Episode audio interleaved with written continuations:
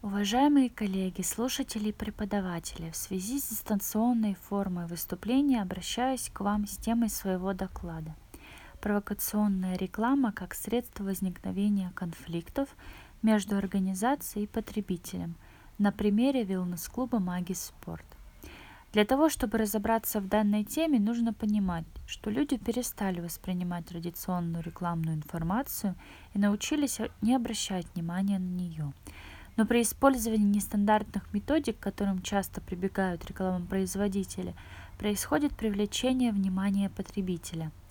Из-за активного спроса на данную рекламу многие рекламопроизводители создают продукт, который либо оскорбляет, либо провоцирует потребителя на конфликт.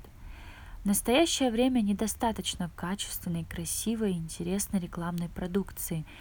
Нужно что-то новое, чего не было раньше, и что вызовет настоящий резонанс в обществе и блеск в глазах потребителей. Необходимы провокационные решения. Что понимается под термином провокационное решение в рекламе? Во-первых, это отличающая черта продукта, позволяющая ему выделяться из общей рекламной массы.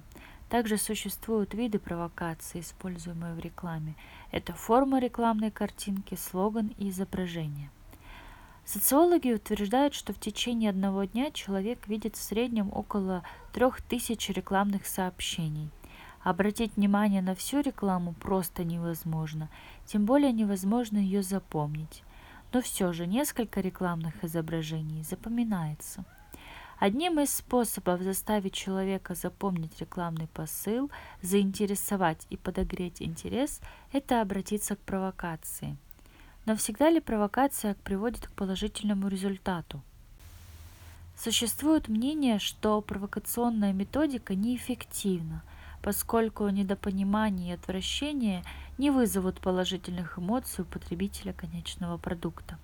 Однако шумиха вокруг рекламы все чаще обеспечивает данному продукту вторую жизнь. Что это значит? Что все больше людей начинают обсуждать, комментировать, высказывать свое мнение на всеобщее обозрение, тем самым увеличивая интерес к рекламе. Рассмотрим провокационную рекламу на примере велнес-клуба «Маги Спорт». Главный посыл велнес-клуба звучал так – по данным Минздрава РФ за 2017 год Алтайский край занимает первое место по ожирению среди других регионов. Пора исправлять статистику, не откладывать в долгий ящик действительно важные перемены в вашей жизни. Новогодние праздники, отпуск на Лазурном море или банально любимое платье. Неважно, для какой цели вы будете стремиться улучшить свои формы и самочувствие. Главное задаться целью и не отпускать ни на шаг – несмотря на соблазны. Стоит отметить, что маги спорт уже не раз оказывался под прицелом антимонопольной службы, которой приходится проверять рекламные слоганы и кампании.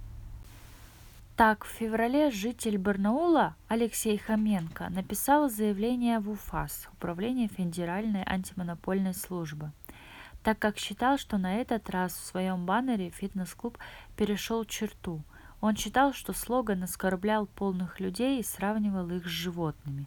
В свою очередь, УФАС по Алтайскому краю провел опрос в связи с появлением негативных откликов о рекламе Магис Спорт, по результатам которого стало понятно, что 32% барнаульцев реклама не понравилась, и они были оскорблены формулировкой рекламного посыла а 68% жителей были довольны рекламой и не имели негативного мнения.